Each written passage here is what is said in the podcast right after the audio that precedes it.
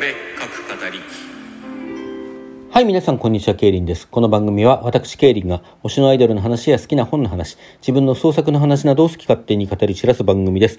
で、ということで、本日2023年12月15日、金曜日でございます。皆様、いかがお過ごしでしょうかまあ、もうなんというか、定番でございますけれども、2日間も遅れてしまいました。大変申し訳ございません。お題で創作の方やっていきたいと思います。えー今回のお題はですね、モンブランの栗は最初に食べるタイプ最後まで残すタイプということなんですけれども、もちょっとね、あの、初披露ライブの時は、えっと、ちょっと曖昧な感じでやったので、言葉がちょっと違ったかなと思いますけど、まあ意味としてはね、えー特に間違えておりませんのでね。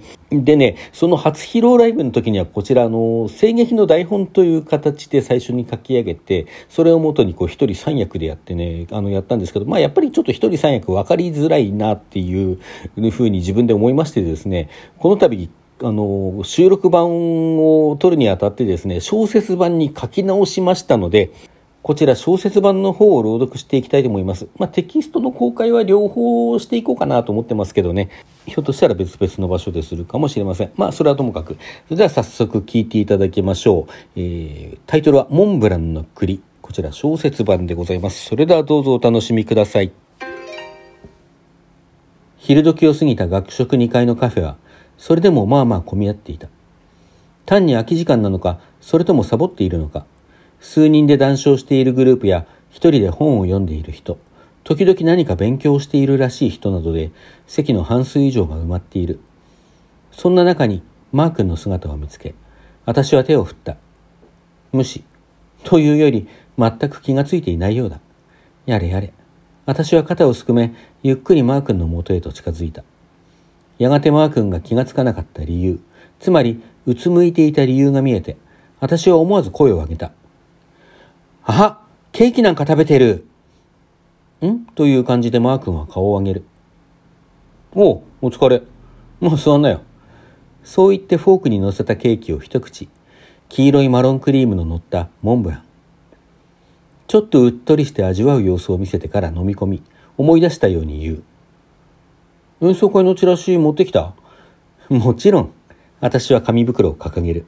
そこには一月後に迫った私たちが属する大学合唱団の演奏会のチラシの束が入っていた。今日ここで待ち合わせたのはその宣伝で他大学に行くため。重かったでしょう。悪いね。ここからは俺運ぶから。ケーキをつつきながらもそんなことを言うマー君。助かる。ありがとう。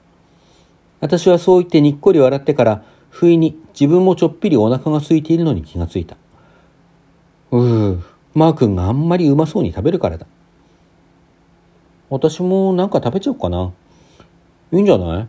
くったくなく答えるマー君。でも、ナオミも来るんだよね。待たせることになっちゃ悪いし。今日一緒に行くことになっているもう一人の名前を出して思いとどまろうとする。マー君は、ああというふうにうなずいた。授業長引いてるんでしょ？確か阿佐ヶ谷の不都合だし、多分もうちょっとかかるよ。うーん。なんでわざわざ防壁を崩しに来るかな。私は改めて意志を奮い立たせる。でも、やめとこっかな。何？ダイエット？デリカシーのかけらもないマー君の質問に、私はため息混じりに答える。まあね。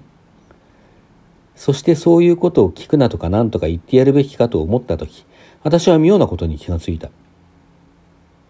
あれ？なんだよ。栗。そう、栗だ。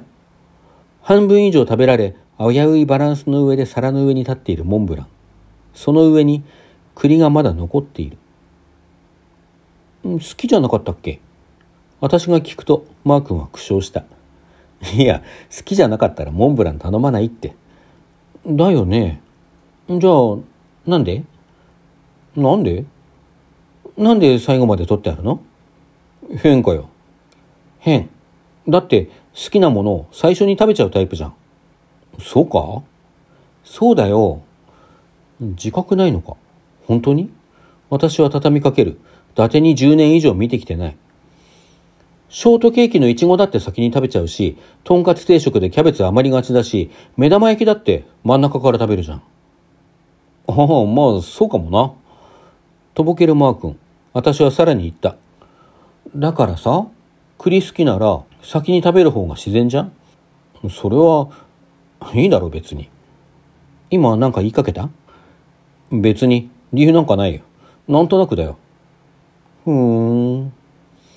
私は納得がいかないまま一応うなずいておく。そして、ふっと思ったことを口に出した。まあ、何にせよ、美味しいもの我慢できるようになったなんて、大人になったのね、マー君も。途端にマー君が眉を潜める。その呼び方、やめろって。マー君はマー君じゃん。いつまでも小学生じゃないんだぞって。まったく、そうやってこだわるところが逆に子供っぽく見えるんだって分かってないあたり、ほんと可愛いやつ。私はニヤニヤしながら指摘した。そういえばマー君、最近うちのこと、名字呼びするよね。だって変だろ。付き合ってるわけでもないのに、みーちゃんとか。え？気にしすぎじゃん。井口が気にしなさすぎなんだって。さて、しかしこれは少しは私のことを意識してるってことなのか、それとも意識してないとはっきりさせたくて言ってるのか？そんなことを考えているところに、ようやく直美が現れた。ごめん、遅くなって。私は首を振る。全然授業長引いた？うん。阿佐ヶ谷のつ子。いつもこうなんだよね。マー君が、ほらなという顔をしているのが、なんだか気に障った。何か言ってやろうかと思う間もなく、マー君はナオミに向き直る。お疲れ。ありがとう。ナオミはそう言ってからすぐに机の上のものに気がついた。もはや栗をいただいた円柱状になったモンブラン。ナオミの声が一段跳ね上がる。あ、ケーキ食べてる。ずるい。ずるいってなんだよ。だって人が授業を受けてるのに、栗くれたら許すけど。マー君は肩をすくめた。どうぞ。わーい、ありがとう。躊躇なく指先で栗をつまみ上げ、パクリと口に入れるナオミ。座りもせずにお行儀悪いことこの上ないが、ナオミがやるとどこか可愛らしくさえあるから不思議だ。おいしい。やっぱ秋冬はこれだよね。そう言いながら傍らにあった紙ナプキンで指先を拭く直美。そして苦笑するマー君。いや、苦笑？お？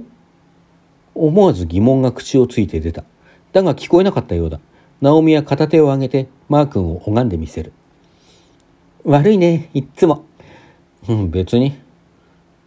いつも？だと？おお再び声が出る。さすがに二人とも気がついてこっちを見る。何？みーちゃん。天真爛漫に首をかしげるナオミ。いや、あのさ、ナオミって栗好きなの？うん、食べ物で一番好き。で、いつもこいつからもらってるわけ？ナオミはちょっと思案顔になる。うーん、いつもってことないと思うけど、頼むとくれるよね。えっと、つまりマー君はいつもナオミに栗をあげていて、ナオミが来るはずの日に本来なら先に食べちゃうはずの栗をずっと取っておいたってことか。ふーん。何？なんだよ。とぼけた様子の二人相手に私は顔がにやつくのを止められない。別に、後からの方が美味しいことだってあるんだよな、とか。は？うん、何の話だよ。私は自分の言ったことにちょっと驚いて慌てて首を振る。何でもない何でもない。なおも疑問符を浮かべたままの二人をごまかそうと腰を浮かせる。さあ、マー君ほら、早く食べちゃいなよ。そろそろ行こう。だって、今更言えるわけないよね。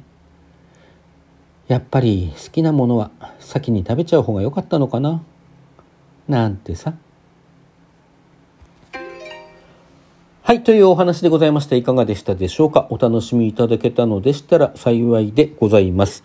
さて、それでは次回のお題の方を発表してまいりましょう。次回のお題はこれだクリスマスの奇跡。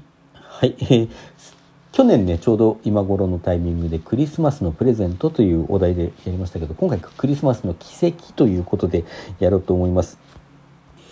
皆さんもどしどし参加していただければと思います。さて、当企画お題で創作では常時参加者を募集しております。えー、本来でしたら水曜日、今回は金曜日ですけれども、えー、本来でしたら水曜日のうちにですね、えー、次回のお題というのを出して、そちらのお題に従って1週間のうちに、翌週の水曜日までに何らかの創作をして、それをラジオトークで発表していただくという企画でございます。私は小説を書いておりますけど、小説でなくても構いませんし、短歌、俳句、音楽等々でもいいのでね、どしどし参加していただければと思います。詳しくは概要欄の方に記載がございますので、そちらの方もご参照ください。また、毎週のお題の方もいつも募集しておりますので、そちらの方もね、どしどしお寄せいただければと思います。はい、それでは皆さん、さようなら。また来週。